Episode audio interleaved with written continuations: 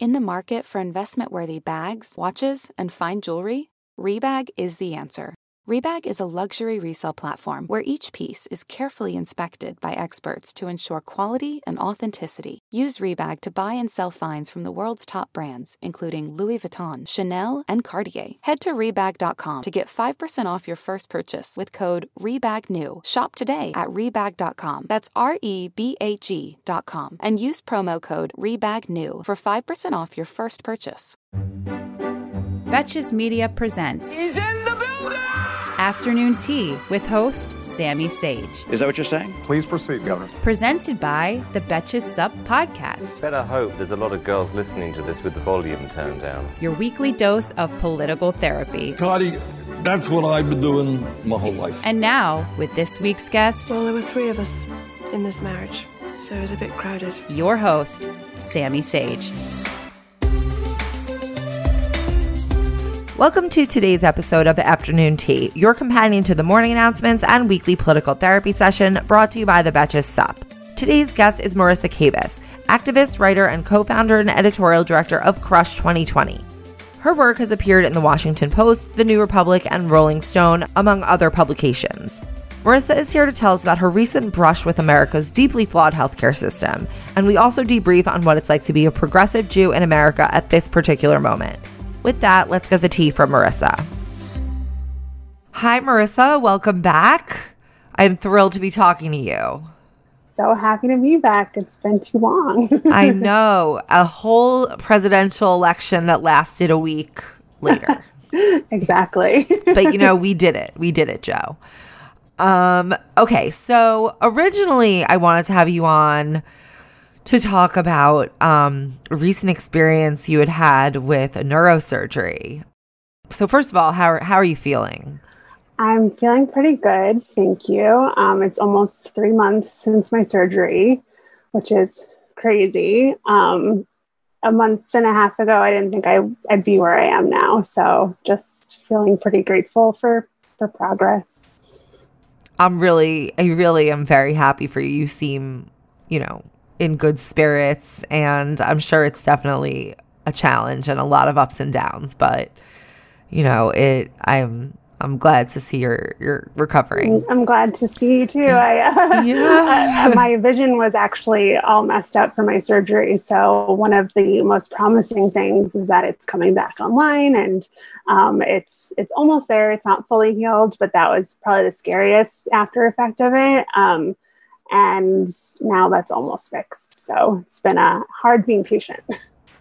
Yeah, that is, I mean, something we, I'm sure, take for granted. Just something like simple. It's the ability to see. Yeah. Um, but originally, I wanted to talk to you um, because you had posted about, you'd posted your hospital invoice. And it sort of inspired me to want to have a conversation with you. We know each other, obviously, prior to this. Um, and I wanted to talk to you about like the experience with the healthcare system. What happens when you have just like an unexpected um, incident or condition and like how you navigated that. Um, so yeah, I want to hear a little bit about about that. But then just because of the timing of us talking and the week that it has been with everything going on in the Middle East, I would love to just chat about that after. But first, I do kind of want to give this a little bit of space. Sure. Um, yeah. Um, so, being um, a patient, being a, a medical patient, is sort of like learning a new language. Um, it's there's so many different questions that you never thought you had to ask before, and so many parts of the body that you never even knew existed or, or that you had to learn about. And you, you, my a good friend of mine often says like you need to get a PhD in your own condition in order to treat it properly. And so that's sort of how it's been for me. Um, I was first diagnosed with uh, this condition called acromegaly. It's an endocrine disorder um, three years ago. And I was only able to get that diagnosis because I got health insurance through my job at the time. Prior to that, I had a feeling that something was wrong, but I wasn't able to get the MRIs necessary to see it. Um, so when I switched from a contractor to full time at my job, I was able to have the proper health insurance, really good coverage, and get all the tests I needed. But even with every possible advantage that you could have as an American with healthcare, um, which most people do not have, it's still been a really tough road, and finding the right doctors is is really hard. Um, it's it's like a needle in a haystack, and I just I feel grateful that I finally found them. But it's it's been three years of searching. Wow. I mean, and that is why we need Medicare for all because it's ridiculous that like you happening to have a, full-time employment um is the determinant of whether or not you'll get treatment. It just it just the, the employer-based healthcare system makes no sense whatsoever. Like why is it the employer's problem? Right. Like your health. like you know what I mean? like even for me, I'm like I'm like what does this have to do with employment? I mean, it's I see it as a benefit, but like the way that formed is was to like incentivize people to work for you, not to like become the the only way you can get it. Right, not to be trapped. right, right. It's really it's really wild and you know they'll charge you for anything in a hospital so Yeah, I mean- your, and your bill was evidence it was that crazy. So I got the bill for my surgery and a follow up procedure, and it was four hundred and seventy five thousand dollars. wow And that's you wonder how can you get to, to that much money? Like what what were the costs? And so there was an itemized bill, and it was like thirty thousand dollars for miscellaneous hospital supplies. It's like I Like didn't I didn't use that much gauze. Like right. Right. Like is, does everyone get that charge? Does everyone get miscellaneous 30k yeah, there's a lot like of hidden in what world can you just fucking charge 30k for unspecified things? I mean, they literally just make it up and jack up the price for the insurance company. The hospital does. right. They give it to the insurance company. The insurance company says, okay, we'll cover most of it, but we're going to send you a bill for $660. And in, you know, compared Right. to $475,000, like sure, I got out pretty, pretty lucky, but I have Cobra insurance through my old employer and I pay over a thousand dollars a month for my coverage. So what's another, Right. why do I owe another $660? right it almost just highlights the stupidity of the whole thing It's a game. to see that It's- it's right right it's a game it's a circle jerk of just a few people trying to get rich and monopoly money, like making yeah fake values. It's a Ponzi scheme. Yeah. It's a Ponzi scheme. It is like it is a legitimized Ponzi scheme. Absolutely. But um hope that doesn't make anyone not to, well, what was just I want to know what was other than the miscellaneous 30 30k which is like catering for a wedding. Um that's the that's the language I hear it in. Um like what was the craziest thing that they charged you for that was like really high priced? the craziest thing they charged me for was the post surgical anesthesia recovery room. So it's just like an area. It's not even a room with a door, it's an area with a curtain. And they charged, I want to say something like $70,000. Oh, Do you have an option to not go there? No, no, you're, you're asleep. They wheel you in there and they're like, here you are. What if I'm like beforehand? I'm like, I do not consent to the seventy thousand post surgery post op recovery curtain Yeah. dressing room. Just take me straight to my room. It's fine. I don't need a special waiting area. Yeah, I didn't stay there overnight. I was there for a couple hours and then went to my actual hospital room.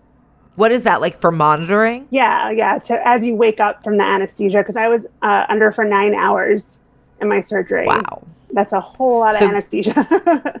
So because you were under for so long, you needed this like special observation, and they charged you seventy thousand dollars to be in a certain area where they could look at you. Okay, that's what I'm hearing. Pretty much.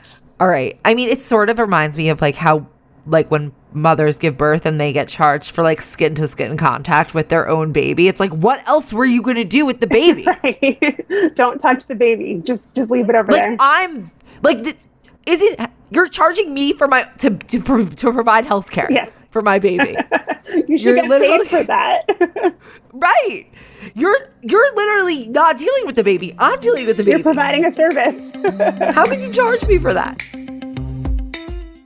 Hey, American Fever Dream listeners, I'm here to tell you that there is no reason to panic the next time you're searching for the perfect gift because now you can use gift mode on Etsy.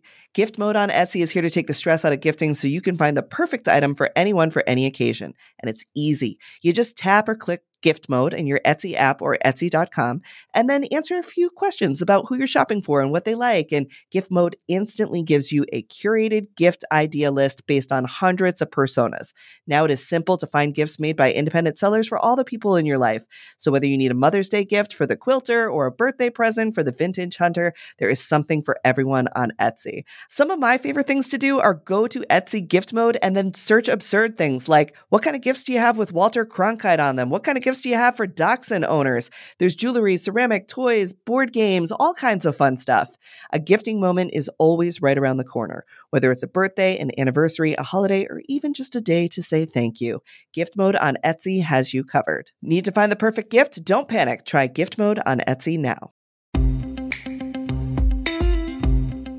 Well, now that we've dealt with the absurdity of the healthcare system, we're going to tackle another one of the biggest issues around, really. Talking about what is going on in Israel and Gaza. And I think it is so opportune that I'm speaking to you because you had just had this thread go viral, which obviously resonated with so many progressive American Jews.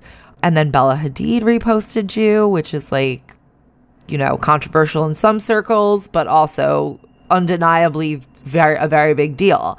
Just for the sake of the audience, like introduce where you're coming from on this and, you know, kind of the essence of your thread and kind of your feelings about what is going on.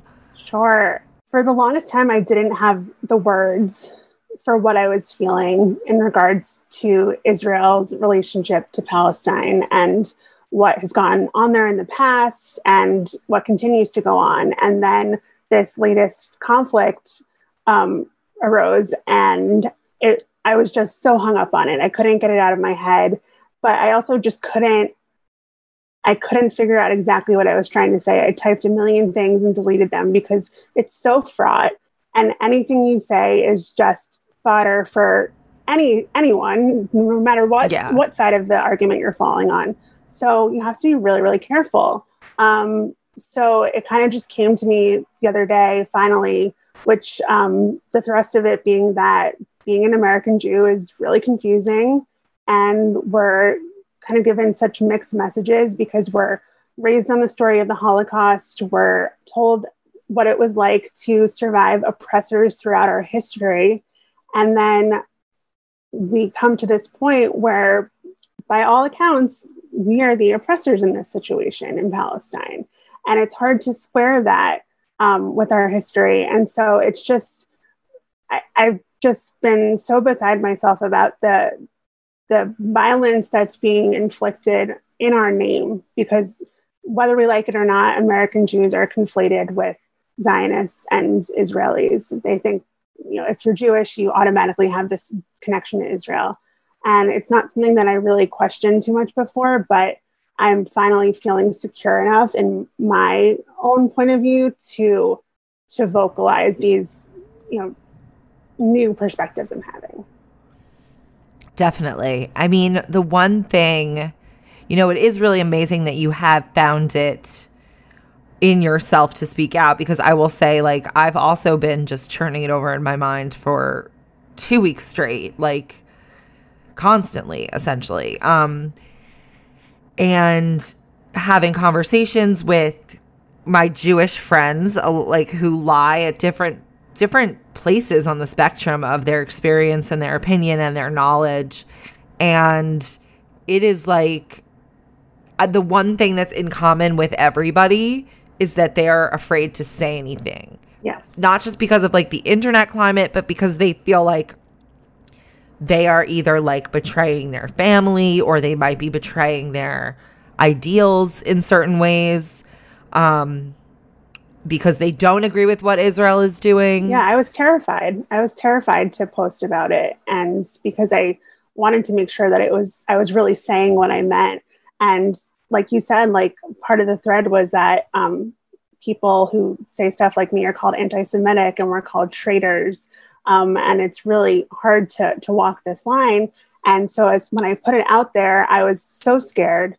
But then as the responses started rolling in, I mean, I was expecting to get hate mail and get really aggressive messages.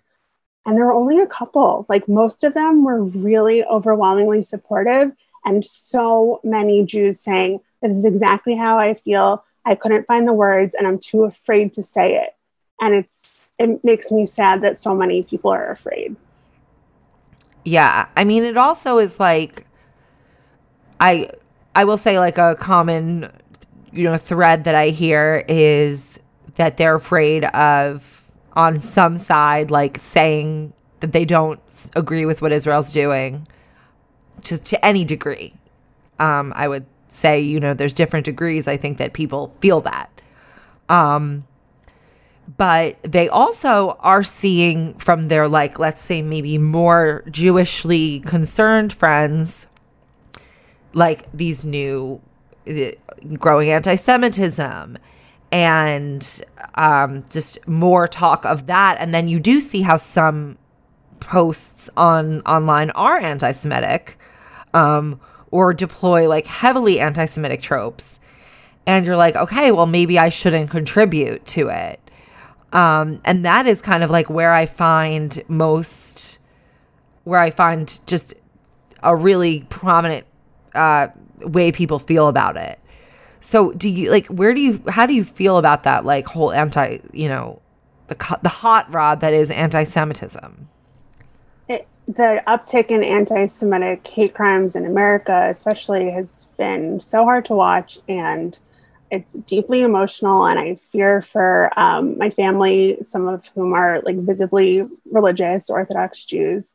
Um, but i think what we're seeing here is that so many issues end up becoming a binary. And especially with the internet and, and debating about things online it's like you're either with us or you're against us. But actually most situations have many sides and this one is definitely one of those situations. And so it's really comforting to finally see some nuance um, entering the mainstream conversation about it. And I think it's also like different voices are being elevated. And I mean, you know, on MSNBC alone, there are two Muslim anchors right now, and they have been really elevating the conversation. And you're hearing things that you never heard before about the conflict. And it's just, it's hard to hear because I grew up believing in the infallibility of Israel. And to finally see that sort of broken down a little bit, it's it's taking a lot of unlearning. Um, but I think that you can see the situation clearly and still believe that Israel should exist, believe that there should be a safe homeland for Jews, um, and that Jews should be safe everywhere. Um, and that the reason Israel was created is because they weren't safe everywhere. So it's sort of like this reinforcing thing. But yeah, I mean, I, have heard that for sure. Like it's anti-Semitic if you're not with Israel, but um, I, I disagree. Right. Yeah, completely. I think there's again on on every side there's degrees of that, and I think sometimes people don't even realize that what they may be saying can read as anti-Semitism to a Jewish person and you know again it there is learning in that's required there. Um, but something that you said about you know this not being binary i think that that that is something that is unique to this round of conflict is that social media has made everyone see everything as binary. And you're on this side or you're on that side. And i think we're being almost confronted with our first instance where where there is a social media um, uproar about it, but that people are forced to grapple with the fact that it's not binary. Yeah, I feel like even though I'm expressing sort of a non binary opinion, I'm still trying to be forced into a corner. And um, I've had a lot of messages from people who are either Palestinian themselves or are just very involved with Free Palestine and and say like reposting my stuff and saying hashtag Free Palestine and all these things. And I'm like, you're kind of assigning more meaning to things than, than what I said. Um, and so that's the thing, you kind of lose control of the narrative once you put something out there. Um, so I I don't necessarily feel comfortable being shoved in that corner. Not that I don't believe that the Palestinians should be free, but there are certain phrases that are just so loaded and make it seem like you are absolutely one, on one side when I'm like, no, I'm actually trying to describe something totally different. right. I yeah, the the jargon I think here is very it really gives away where you've learned about this conflict and I think that it's like um it that can on its own be triggering for someone to assume that you you believe a certain way or you're trying to say a certain thing that maybe you aren't. And i can completely relate to that. But i think something that makes it not binary is that this current arrangement that is happening in the region that we're talking about that is a result of colonialism itself and I think that like what people miss because we're so quick to want to assign like an oppressor oppressed narrative to this is that we are actually dealing with two people who are two peoples who are historically oppressed. And the way that this is, and we're talking about a very long history, and the way that it is now is the direct result of colonialism. And we've literally been trying to fight white supremacy and colonialism like that that is kind of like I think what motivates a lot of people. Yeah, and I, I think the problem is that we're not taught about it in that context. Um, I was not taught to question where Israel came from, why. I mean, the why was, you know, after the Holocaust, a safe place for Jews. But I, it, as far as I was concerned, it was like a barren piece of land that they sent Jews to to be safe, and they created a civilization there, right? Like I, when I was younger, obviously. Right. Right. Um, yeah. And that sounds familiar. and right, desert, and then Tel Aviv. Right. Yeah, we wandered through the desert from Europe, and we got there, and then all these ancient ruins. Right. Like there. they skipped like the displacement camps in all the countries that wouldn't let us in, and like the like the whole generation that that like existed at that time. Yeah, and the American and British responsibility and how few people they let in after and um, we but I think something I've noticed over the years is that like Jews often don't want to be seen as the victims in a story even if we are. And right. um it's That's so that is like such an ethos that uh especially the most like zealous, pious Jews have, is like we pick ourselves up regardless. We were, yeah, we were never defeated. We were only, I don't know, in exile. Yeah, because yeah. God wanted, because God wanted it that way. Yeah, and our and our hardship is temporary, but will always come back to prominence and power. Um, and true. Uh, so I think as in framing Israel as this like triumphant return to the homeland, it's framing us as the ones in power when in truth we were persecuted we were almost completely annihilated as a people in in Europe and we survived but just barely. And so we were victims coming off a huge trauma. And then like you said we were not we personally but you know the colonizers kicked 750,000 Palestinians or so out of their homes and out of their land and didn't have anywhere for them to go. And so if I think if we had grown up understanding that history more, we'd have a lot different perspective instead of feeling like shocked by what we learn as we get older. Right, it's so true. Today's episode of American Fever Dream is brought to you by Nuuly. Have you ever felt that fast fashion ick, but can't always afford the super high end stuff? I have a solution for you. It's Nuuly. Nuuly has everything you need to bring your closet up to speed for the season without breaking the bank. Free your closet of impulse purchases and skip the buyer's remorse by renting instead. Nuuly is a subscription rental service, and for just $98 a month, you get your choice of any six styles. They also have inclusive sizing up to 5X, as well as petite and maternity. You get fast, free shipping and returns and professional cleaning and Nuuly state of the art laundering facility. No laundry for you to worry about. This is the best. You just put it back in your box, send it out, and before you know it, you've got your next one. And you always have the option to buy what you love for sometimes up to 75% off. I bought the Rachel Antonoff pasta puffer from them. I was obsessed with it, like everybody who tries it is, and it was completely sold out everywhere else. So I felt like I really, really had an in there. So thank you, Nuuly. Nuuly is an amazing value at $98 a month for any six styles. And right now you can get $20 off your first month of Nuuly when you sign up with the code FEVERDREAM20. Just go to N-U-U-L-Y.com. That's Nuuly with two U's and enter the code FEVERDREAM20 and sign up to get $20 off your first month. That's N-U-U-L-Y dot com, Nuuly with two U's with code FEVERDREAM20. Nuuly subscription clothing rental. Change your clothes.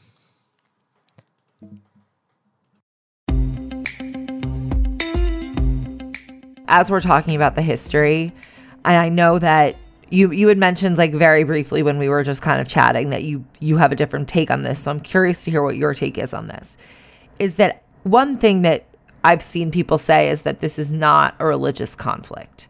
And I see people say that and I don't quite understand that argument and the reason is because and you can attest that this is true. I feel like I've been pretty up close with some of the people in Israel, even who are driving what is currently happening from the right wing government. And the reason I do feel that it that it is a religious conflict, that is like the one thing in this whole dynamic I do feel 100% certain about. It's because I do feel like I've been up close with people who agree with what the right wing Netanyahu government is doing and what the settlers are doing. And the reason they are so certain about the fact that this is their land and that this is like what they're supposed to be doing is because of their religion. They they believe that God and and Judaism are like one with the land and so they don't think that they're colonizing also they would say like we were here first. Yeah, taking back what was ours. right, right, right. So that so that's like the the one thing I cannot square. Like when the people who are most fervent about it, who are really driving what the policy is right now, do see it as like God-given land and a religious conflict, like I don't understand really how it could be perceived another way. So, a couple things. I think for Netanyahu at least in his government, it's all about power for him. I mean, it, religion and making it a holy war is sort of a, a an easy way to sell it to people. I think it's sort of part of his marketing for his coalition. Yeah, he, that's how he markets it, which he needs. Um, but it's really just like any other human conflict. It's a quest for power. It's trying to assert dominance, and not to mention that the people in these regions aren't entirely Jewish and Muslim. Like there are many Arabs in Israel, there are many Christians in Palestine, which is why it's so interesting that the Isra- the uh, American religious right um, Christians are so pro Israel and anti Palestine because there are many religious Christians living there. Um, and so I see it as more of a humanitarian conflict than a religious conflict because all sorts of people are affected and I think in some ways, for at least people who are really supportive of Israel's actions, saying it's like a religious war is a way to absolve them of some blame and saying, you know, this is a, a fight of biblical proportions where it's actually just it's a fight about land and it's a fight about power. You know, I do I do actually really see what you're saying there. When I say it's a religious conflict, I'm referring to like the whole thing, mm-hmm. not like what's just happening like now or even in the past few decades. So I definitely see like from that perspective what is currently going on. I see it in the sense of like, you know, how politicians in America cynically will use Christianity to take away abortion rights. Like I see I see that how you can have that view completely. Yeah, no, I completely understand that because it is a very effective messaging. Um, but then when I do look at like the whole history, I'm like, okay, well, like this started because of because of religion. Yeah, that's absolutely fair. I mean, I think that um, I see other Jews saying that this is happening because the Hamas wants to wipe out the Jewish people, and um, which it does say in their charter. Of course, absolutely. Um, there were no arguments there, but I think Hamas can be evil and have bad intentions and Israel can be wrong at the same time. And this goes back to things not being binary, that there can, you can hold multiple truths at once. Um, and I think people have a lot of trouble doing that. But I, I see a lot of Jews um, saying that, you know, they're, they're trying to kill Jews, but then I'm looking at it from the other perspective. We're killing people. I'm not concerned right. they're killing Muslims or or Christians. They're con- they're killing human beings, and so that's how where the dissonance comes in for me. Right, and I'll be honest, like that's where I struggle with having this conversation with certain people like who would take a more pro-Israeli side because they in my experience are so certain like this is Hamas's fault like Israel is protecting its people from Hamas who who in their charter wants to destroy us like there's a number of arguments and I do see like you know, okay, I see where you're coming from there. If you're, you know, an Israeli who is hiding in a bunker who has fought in the IDF, like I get that. But um on some level, I feel like almost when like Israel comes up as a topic, like the empathy chip just like almost like wipes for some people. And like I just want to be like, well, what if they did it to you? Like just on that basic level, not saying that like Hamas is good, but like what if you were just a regular Palestinian civilian and somebody did this to you? Yeah. It's like like like why is that hard to get past? And then also why is it even necessary to present that that argument? I mean, you should just on a basic human level Clearly see, that one doesn't even work either. Right. So, I don't I'm I'm not convinced that you can convince you being you're the universal you can convince people to care about something. I I think that if you're raised with this really certain point of view and it's reinforced by the people who are around you and the publications you read and the media you consume, you're going to believe that you're right.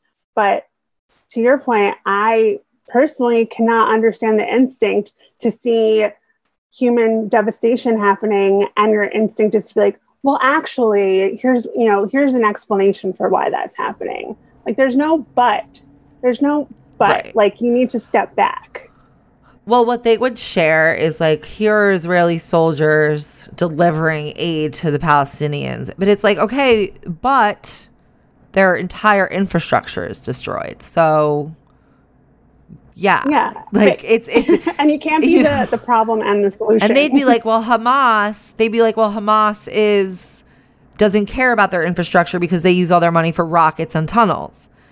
And be like, okay, well, we uh, like to that. I'm like, yeah. So the people are still, you know, the collateral damage.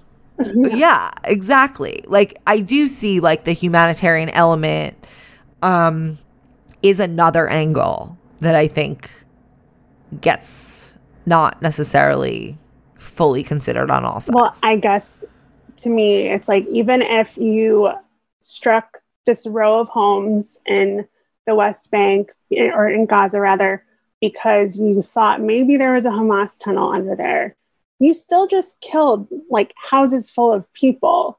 So, can you please show some remorse for that? recognize that right. they were individual human beings. There was one family that lost 14 just like members. you. Yeah. I mean, right, it's not hard. It's not that hard to to believe in a certain overarching narrative, but also just be honest about the facts on the ground. Right. I think that that's what what I find so frustrating. There's not really a lot of room to to do that. Right. If you if you're sympathizing with the Palestinians at all, you are anti-Semitic and you hate Israel and think it shouldn't exist. yeah, kind of. Um, yeah, we've, we've both been made to feel that way. yeah, a little bit.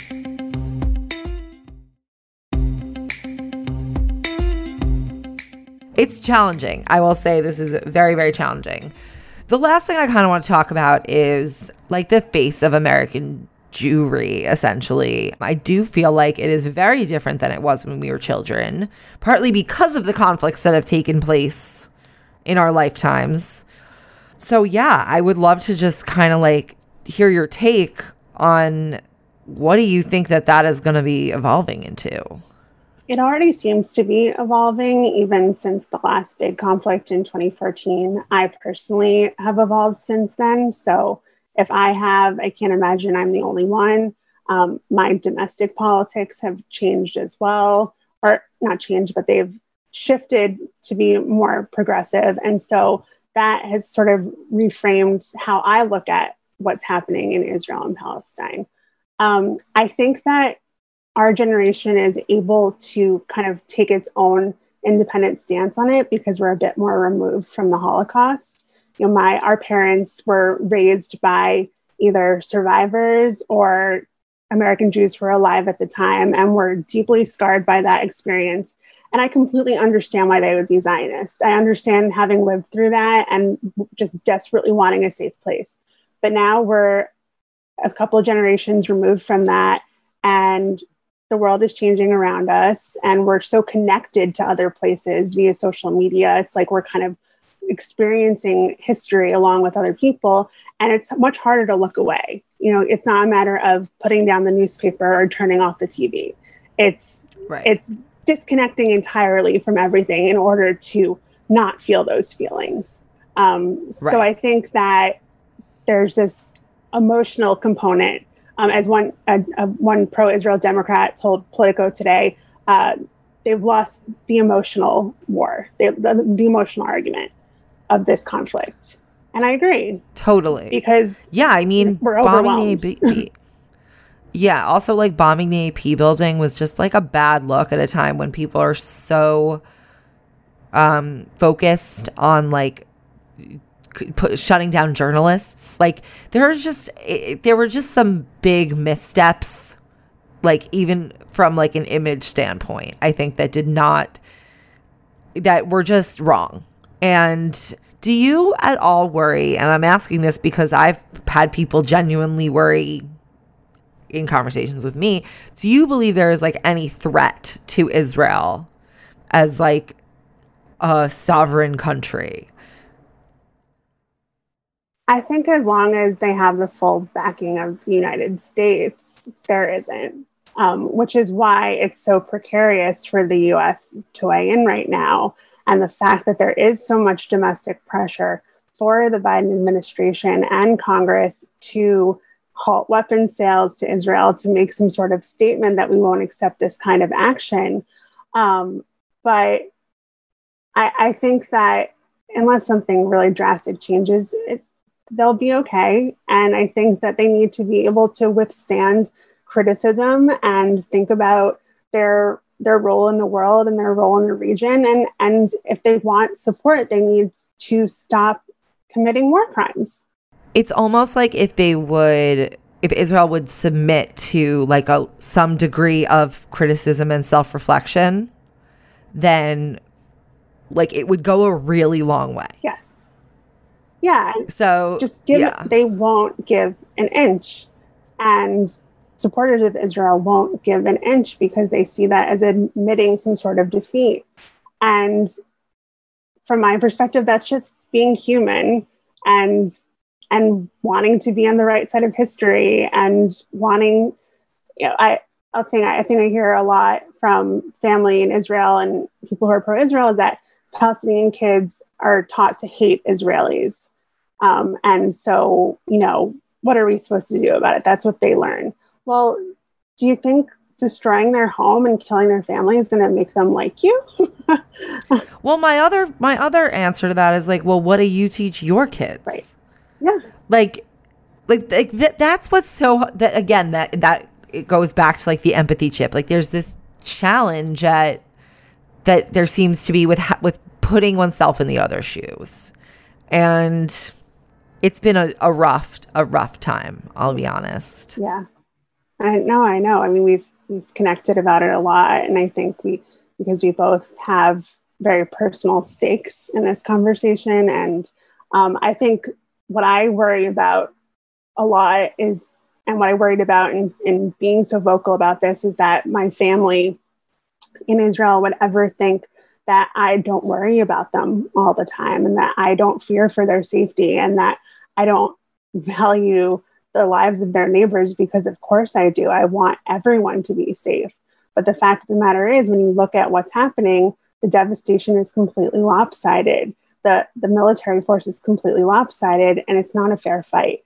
And so um, I just, like you said, I wish there could be just a little bit of um, self awareness about how this seems to people outside of the country. Right. I mean, that's exactly, I feel the exact same way. Like, I, like that, that's what ultimately makes it hard for me to really explore this aloud all the time is that I do fear for my own family's safety and I do feel for them. And I understand that it is hard to have empathy when rockets are being shot at you by the people you're being asked to have empathy for. Like, I do understand that. But it is also hard to even have a conversation for that same reason and to be like, okay, well, you know, can we just talk about it? Like, without it being like, oh, I actually don't care about you. And the only form of caring can be completely agreeing with like your full suite of views. Yes. Oh, exactly. So I think this fear of conflict and awkwardness with your family can preclude you from speaking out. I know that's something that I've gone through recently, but um, that shouldn't keep you from defending the rights of other people with families and people whose families are being destroyed. You know, everyone has a family. Every, all of us are human beings, and so um, yeah, holiday dinner might be a little bit awkward, but um, it's a small price to pay if it helps us reach a better place as humanitarians. You know, thank you, Marisa, so much. This has been such, I feel, a, a really helpful conversation. I hope that it is helpful for our listeners um, and, you know, any American Jews out there who may be feeling similarly or don't have to be an American Jew, just someone who wants to hear a pers- hear another perspective. Um, so thank you so much, Marisa. Tell everyone where they can find you your amazing threads. you can find me on Twitter, always on Twitter, um, at M A R I S A K A B A S. Um, and I also got a lot of Instagram followers recently, but I can't really offer you that much there. you have some nice, like, Brooklyn scenery yes. that you can off. That's a lot to offer, yeah. in my opinion. Yes, if you like you nice know? Brooklyn scenery and vaccine selfies, then I'm your gal. Yeah. Can't hurt. Can't hurt. All right. Thank you so much, Marisa. And I hope you have a wonderful day. Thanks. You too. Afternoon Tea is produced by Sean Kilby and Jorge Morales Pico. Our editor is Stacy Wong. Social media by Amanda Duberman. Guest booking by Nicole Pellegrino. Be sure to follow at Betches underscore sup on Instagram, Twitter, and TikTok. And send us your emails to suppod at betches.com.